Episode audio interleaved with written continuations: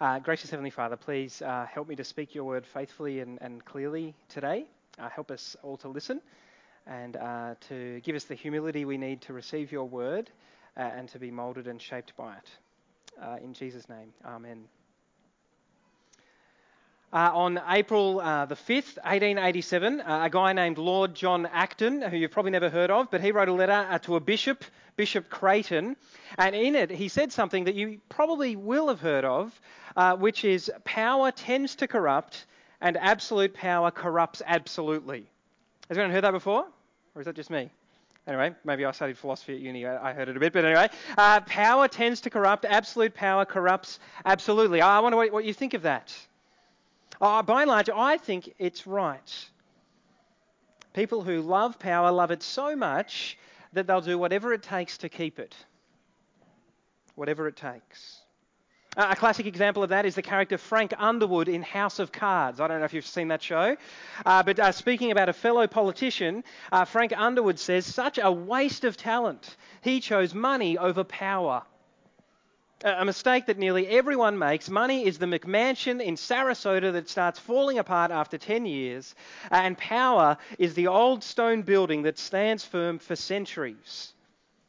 Uh, for those of us, he says, climbing to the top of the food chain, there can be no mercy. There is but one rule hunt or be hunted. The road to power is paved with casualties. Now, I know it's a fictional example, perhaps an extreme example, uh, but it does illustrate this idea that the power tends to corrupt and absolute power corrupts absolutely. Power is a dangerous thing.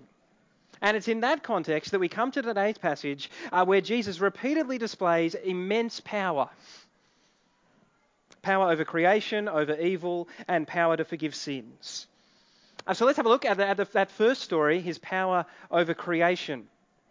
Uh, you might remember that last week, in verse, back in verse 18, Jesus told his disciples that they were going to get away from the crowds, head to the other side of the lake. This is Lake Galilee. Uh, and so the story starts. They're in the boats, they're crossing to the other side of the lake.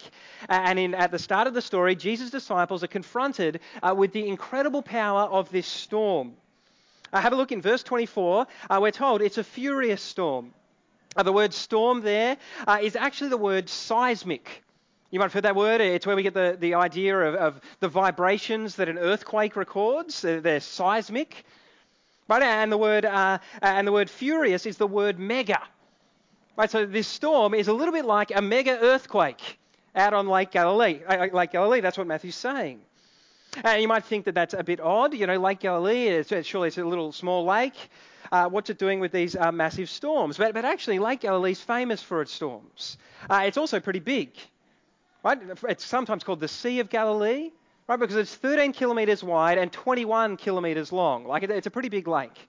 It's surrounded by mountains. And so what used to happen was that the, the kind of uh, warm air would rise off the lake, the cold air would come off the mountains, and it would produce these really big storms. If you were in, uh, of course, if you were crossing the lake uh, in one of those old style boats, it was really long, it had low sides. These are the boats that Jesus and his disciples were in. Uh, if you were in a boat like that and a storm came up, uh, you were extremely vulnerable. Uh, you see there in verse 24, Matthew says the waves are starting to sweep over the boat. Literally, he says that they're covering it up. It's a life threatening situation. And yet, Jesus is having a kip. He's, he's laid down, uh, he's asleep. Now, that's interesting, uh, in particular, because in the Old Testament, there's another story with someone who's having a sleep uh, in the middle of a storm, the story of Jonah. Uh, it's got lots of parallels with this story, actually. Uh, uh, perhaps you remember that uh, God said to Jonah, uh, told him to go to Nineveh uh, to urge them to repent, but Jonah didn't want to go, right? He didn't have much time for the Ninevites. so instead, he set sail for Tarshish. And in Jonah chapter 1, we read this. It says, from verse 4, uh, then the Lord sent a great wind on the sea, and such a violent storm arose that the ship threatened to break up. All the sailors were afraid, and each cried out to his own God, and they threw the cargo into the sea to lighten the ship. Uh, but what was Jonah doing? Jonah had gone below deck, where he lay down and fell into a deep sleep. Uh, the captain went to Jonah and said, How can you sleep? Get up and call on your God. Maybe he'll notice us so we won't perish. Well, you see the parallel. Just like Jonah, Jesus is woken by a panicking crew, his disciples. But there's a difference. Like Jonah was asked to pray to his God, whereas Jesus' disciples seem to think that he ought to be able to do something about the storm himself. They say, Lord, save us. We're going to drown. So even though they're panicking, they're, they're, they're lacking in faith, uh, they have seen Jesus in action enough to think he might be able to do something about the storm. And of course, they were right. Right? Because as powerful as the storm is, in verses 26 and 27, Jesus' disciples are confronted with an even greater power Jesus' power. Jesus wakes up. He says, You of little faith, why are you so afraid? Now, perhaps that seems a bit harsh. Like it is a life threatening situation. But, uh, but actually, uh, Jesus' disciples have been getting the inside scoop on who he is. Either they've seen his miracles, they've heard all his teaching. Uh, uh, that, but Jesus is concerned that after everything they've seen and heard, they still haven't got it. But they believe in a sense, they do have faith. Jesus doesn't say they don't have faith, but he's saying, where is it? You're not putting your faith into action, he's saying. You don't really believe that I care for you, that I've got the circumstances of your life under control. So Jesus, rebukes his disciples, and then he rebukes the storm. That's important to notice. Uh, Jesus doesn't have to cast a spell. He doesn't have to wave a magic wand. He, doesn't have to kind of do superhero style, as Ricky's reminded. I couldn't push back the storm with supernatural strength. No, he just speaks. Stop. That's all he has to do, and the storm stops. Uh, it's completely calm, Matthew says. Actually, the word there is mega calm. You get what Matthew's doing? He's saying that there's this mega storm, and now it's mega calm, and the only thing in between is Jesus' powerful word. That's how powerful Jesus is. Uh, it's amazing, and you see there, Jesus' disciples are amazed. Verse 27, they're amazed, but because they've realized that even though they're afraid, they were afraid of the storm, Jesus is much more powerful. That, that's quite scary. It's the same in Jonah 1. After the storm was calmed, in verse 16, uh, we're told that the men greatly feared the Lord. So Jesus' disciples say to one another, What kind of man is this? Even the wind and the waves obey him. Uh, Jesus' disciples were Jewish, they, they knew their Old Testament, uh, so they knew that only the God who created the world has the power to control the world. Uh, they'd read Psalms that talk. Uh, so, Psalm uh, 107, for example, uh, which talks about a great storm on the ocean and people uh, kind of being terrified. and then in verse 28, Psalm 107, verse 28 says, Then they cried out to the Lord in their trouble, and he brought them out of their distress. He stilled the storm to a whisper the waves of the sea were hushed. Jesus' disciples knew Psalms like that. Psalms about the power of God over his creation. That only the God who created the world has the power to control his world. And yet they've just seen Jesus control the world. So what do they do with that? And these guys are fishermen, remember? They've spent a lot of time on this lake. They know when storms come up naturally and go naturally. So I don't think that they're just, oh, they just didn't get it, the storm just blew away. No, no, no. These guys were cluey. They'd spent their whole lives on the lake. Even the wind and waves obey this man. What kind of man is he? Is he even a man? Or is he, as Matthew said back in chapter 1, Emmanuel, God with us? That's what the disciples are thinking. That's Jesus' power over creation. Then in verses uh, 28 to 34, we see his power over evil. So if you look in verse 28, uh, Matthew says, when Jesus arrived at the other side in the, in the region of Gadarenes, uh, two demon possessed men coming from the tombs met him. Now, uh, you might be someone who hears a reference to uh, demon possessed men uh, and you tune out kind of straight away. You like that because only illogical people or primitive people are stupid enough uh, to believe in evil spirits like demons. I don't know if that's what you're thinking, but perhaps some of you are. Oh, so if that's what you think, uh, let me ask a, a, question that I mentioned a couple of weeks back when I was uh, talking about miracles. the question is, uh, can, if that's how you think, right, I'd like you to prove to me using pure logic uh, exercise your rational uh, arguments alone that God does not exist. But just with logic, just, just with reason. But even the most hardened atheist would admit that they can't do that. So I think it follows that if you can't logically prove that God doesn't exist, right, God being a personal, supernatural, good being, uh, then you can't logically prove that demons don't exist, personal, supernatural, evil beings. I don't think you can say it's illogical to believe that demons exist. You might not want to believe they exist, but it's not illogical. And you might say, well, it's not illogical, but it is primitive. Right, people back in that day and age, they thought everything was demonic. You know, they had a sniffle. They like cast out the, you know, cast out the, the demon of colds. Like you know, everything was demonic. Right, but they didn't think that. Right back in chapter 4, Matthew said, uh, news about Jesus spread all over Syria, and people brought, uh, brought to him all who were ill with various diseases, uh, those suffering severe pain, the demon possessed, those having seizures, and the paralyzed, and he healed them. Right, Matthew doesn't lump everything together under the banner of demon possession. He knows that some people have diseases, some physical pain, some seizures, some are paralyzed, and some are demon possessed. Now, you might, might not be persuaded by that, but all I'm su- suggesting is uh, that these evil spiritual forces do exist, and you can't simply write them off as being illogical or primitive. In the second half of verse 28, Matthew gives us a description of these men. Have a look there. Two demon possessed men coming from the tombs met Jesus. Uh, they were so violent that no one could pass that way. Uh, not a lot of detail, right? There's more detail in Mark chapter 5 if you want to read this story in Mark. Uh, but what is clear is that these men are a mess. Right? That they're so violent, that they're so powerful, that they have to live in a graveyard outside the town. But people are scared of them. They're quarantined out there. And that gives us some insight into how uh, spiritual evil works, in a sense. Uh, if spiritual evil gets a hold on your life, like it did with these men, uh, it is very powerful. You can experience real power, uh, but ultimately the power will enslave you and be destructive like it was with these men. Now, obviously, these men are dramatically influenced by evil. They're demon possessed, right? But, but in subtle ways, uh, all of us can be influenced by evil.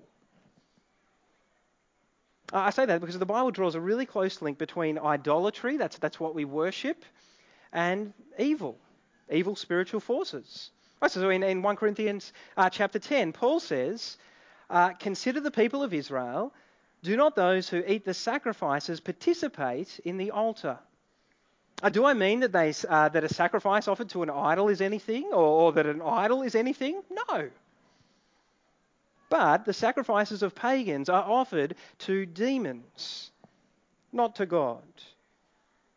And I do not, do not want you to be participants with demons. Well, that's pretty, that's pretty intense language, right? But Paul's saying that if you choose to worship an idol, right? If you choose to, to kind of make something other than Jesus the Lord uh, the center of your life, right? The, the, very thing that you live for, that you make all your sacrifices for, if you do that, uh, in some way, you're, it's like you're participating with evil spiritual forces. You're inviting them into your life. You're, you're, you're kind of saying, let's have fellowship, let's hang out a bit. And Paul's saying that if you do that, it will affect you.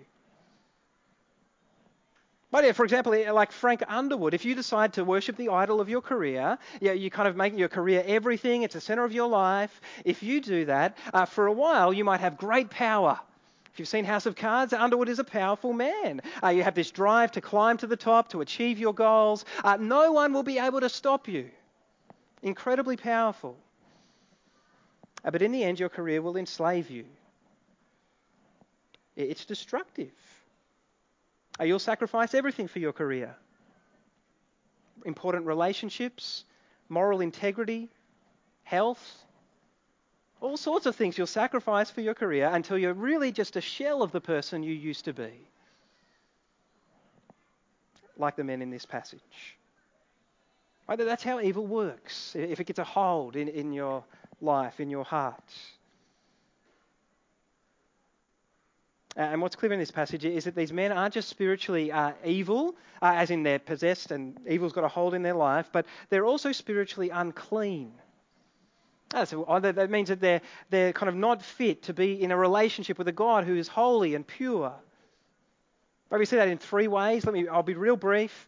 Uh, first, they live on the east side of Lake Galilee. That's, that's Gentile area. Right? That's where the Romans uh, ruled. Right? The Jews said that territory was spiritually unclean. Second, uh, notice these men come out from the tombs. Right? And Numbers 19 says any association with the dead makes you spiritually unclean. Right? So I'm tipping living in a graveyard qualifies for association with the dead. And three, uh, there's obviously a lot of pigs in the area. We'll get to that in a second, right? But the Jews, we know they're not much of a fan of bacon. Okay, so uh, here they are. These men are presented to us as completely kind of gripped, dominated by evil, and completely unclean. That's the picture. Their situation seems hopeless except for Jesus. Have a look. The men shout to Jesus, What do you want with us, Son of God? Have you come here to torture us before the appointed time? But these powerful demons that have wrecked these men's lives are afraid of Jesus. They know that Jesus has the power to defeat them. All they can do, uh, they can't fight Jesus. All they can do in verses 30 and 31 is beg Jesus. If you do drive us out, please send us into that herd of pigs. Jesus says, Go. The demons come out of the men. They go into the pigs. The pigs rush down the hill into the lake and die. So, just like with the storm, powerful evil forces are confronted with the awesome power of Jesus, and it's a no contest. All Jesus has to do is speak one word, and it's done. Uh, I was going to talk about the, uh, the pigs. If you want to know why, why, why kind of sacrifice these pigs, uh, come and talk to me later on. I've got some stuff to say there, but uh, we just don't have time uh, today. You'll notice once again the second story finishes uh, with people terrified of Jesus. That's what's going on at the end of the story. People are pleading with Jesus to leave. Please leave our area, right? They, they kind of were a bit scared of those two demon possessed men. They were, but they at least had them under control. They were in the graveyard, right? They've got no idea what to do with Jesus. Get out of our territory, right? And so Jesus leaves, he heads back across the lake, and we see his power to forgive sins. Chapter 9, verse 1. Uh, Jesus heads to his hometown, uh, that, that's Capernaum. Uh, uh and uh, we know that because in uh, chapter 4, verse 13, Matthew told us that. So Jesus arrives in Capernaum, uh, and some men uh, bring a paralyzed man to him on a mat. Well, they've heard. Words got around that he's amazing, an amazing healer. Uh, and in verse 2, you see Jesus recognizes their faith. He responds to their faith. And then he says something really weird, right? He says to this paralyzed man, Take heart, son, your sins are forgiven. Now, you imagine uh, this man's paralyzed. Uh, perhaps you can imagine what he's thinking. He's kind of like, Well, thanks for the forgiveness, Jesus, but can you do anything about my legs? Because that's really where the problem's at, right? But that's the point, isn't it? This paralyzed man's deepest problem is not his paralysis, as shocking as that is. Jesus is saying, is uh, showing us that his deepest problem is his sin. And because Jesus is so kind and compassionate, he sees this man's faith, he doesn't want to shortchange him. So he says, Take heart, son, your sins are forgiven. And you can see that that doesn't go down very well. In verse 3, there's some Jewish leaders in the crowd, teachers of the law, and they don't, they don't say anything out loud. Matthew's explicit about that, but in their hearts, they're thinking, Who does Jesus think he is? But then in their Old Testament, all sins against God ultimately. Only so only God's got the power to forgive sins. Uh, so is Jesus saying he's God? Like, that, that, that's blasphemous. How can he possibly say such a thing? All that's going on in their heads, and Jesus knows exactly uh, that that's what they're thinking. So in verses four to seven, he gives us gives them some proof. He wants to show them that he does have the power to forgive sins. You see, Jesus he understands that forgiveness of sins is an internal thing. It, it really can't be tested. You know, I could say to you, I forgive your sins. Kind of like, well, okay. Right? It can't be tested. Right? So Jesus challenges the Jewish teachers saying, You guys aren't sure that I'm God? You aren't sure that I've got the power to forgive sins? So what's easier, telling someone their sins are forgiven or, or telling someone who's paral- or healing someone who's paralyzed? It's not that Jesus is in doubt. He knows forgiveness is greater. But he knows that you can't test that. He, healing someone who's paralyzed, on the other hand, is a claim you really have to be able to back up.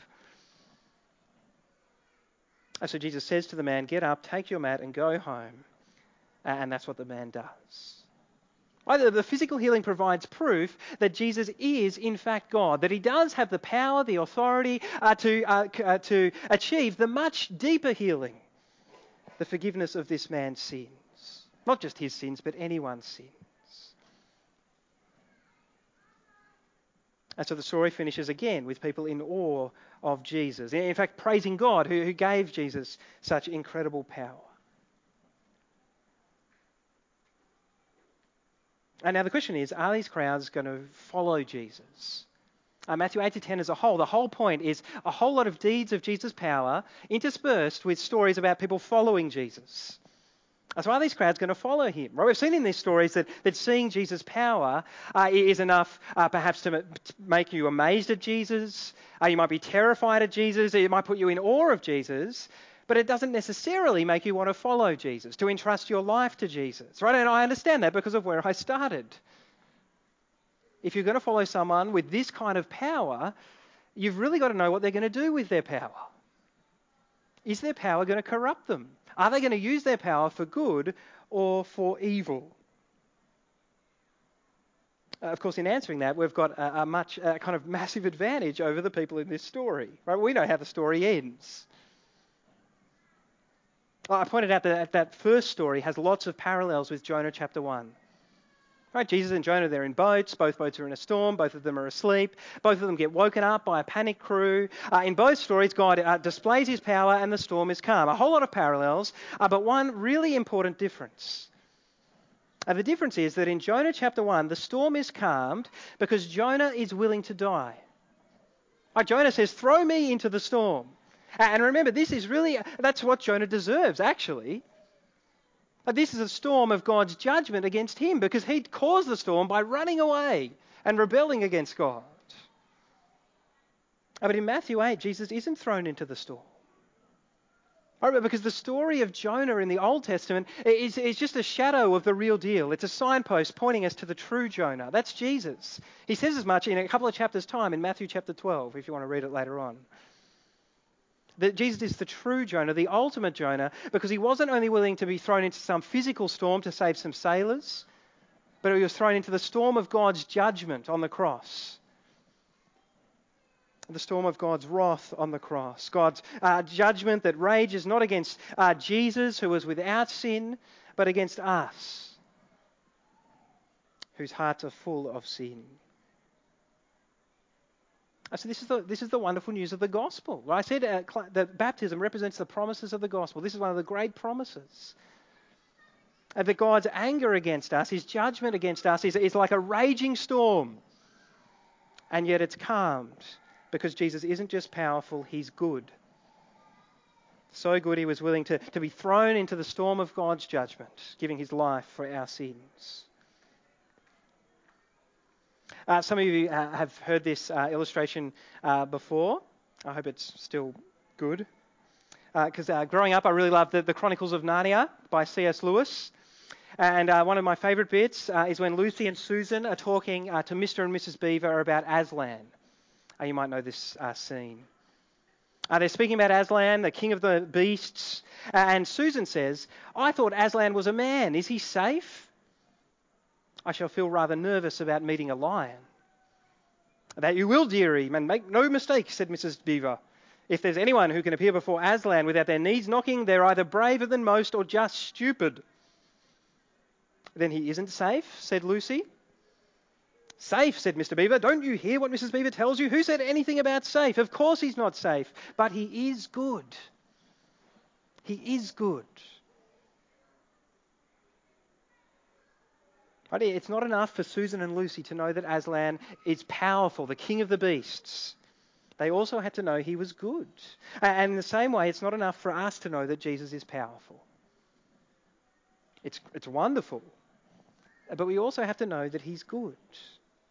And we know he's good because of his willingness to give of his life on the cross. Right, Jesus, the King in God's kingdom, uh, has uncontrollable power. He's not in a box, he's not safe, he's not tame, he's not domesticated in any way.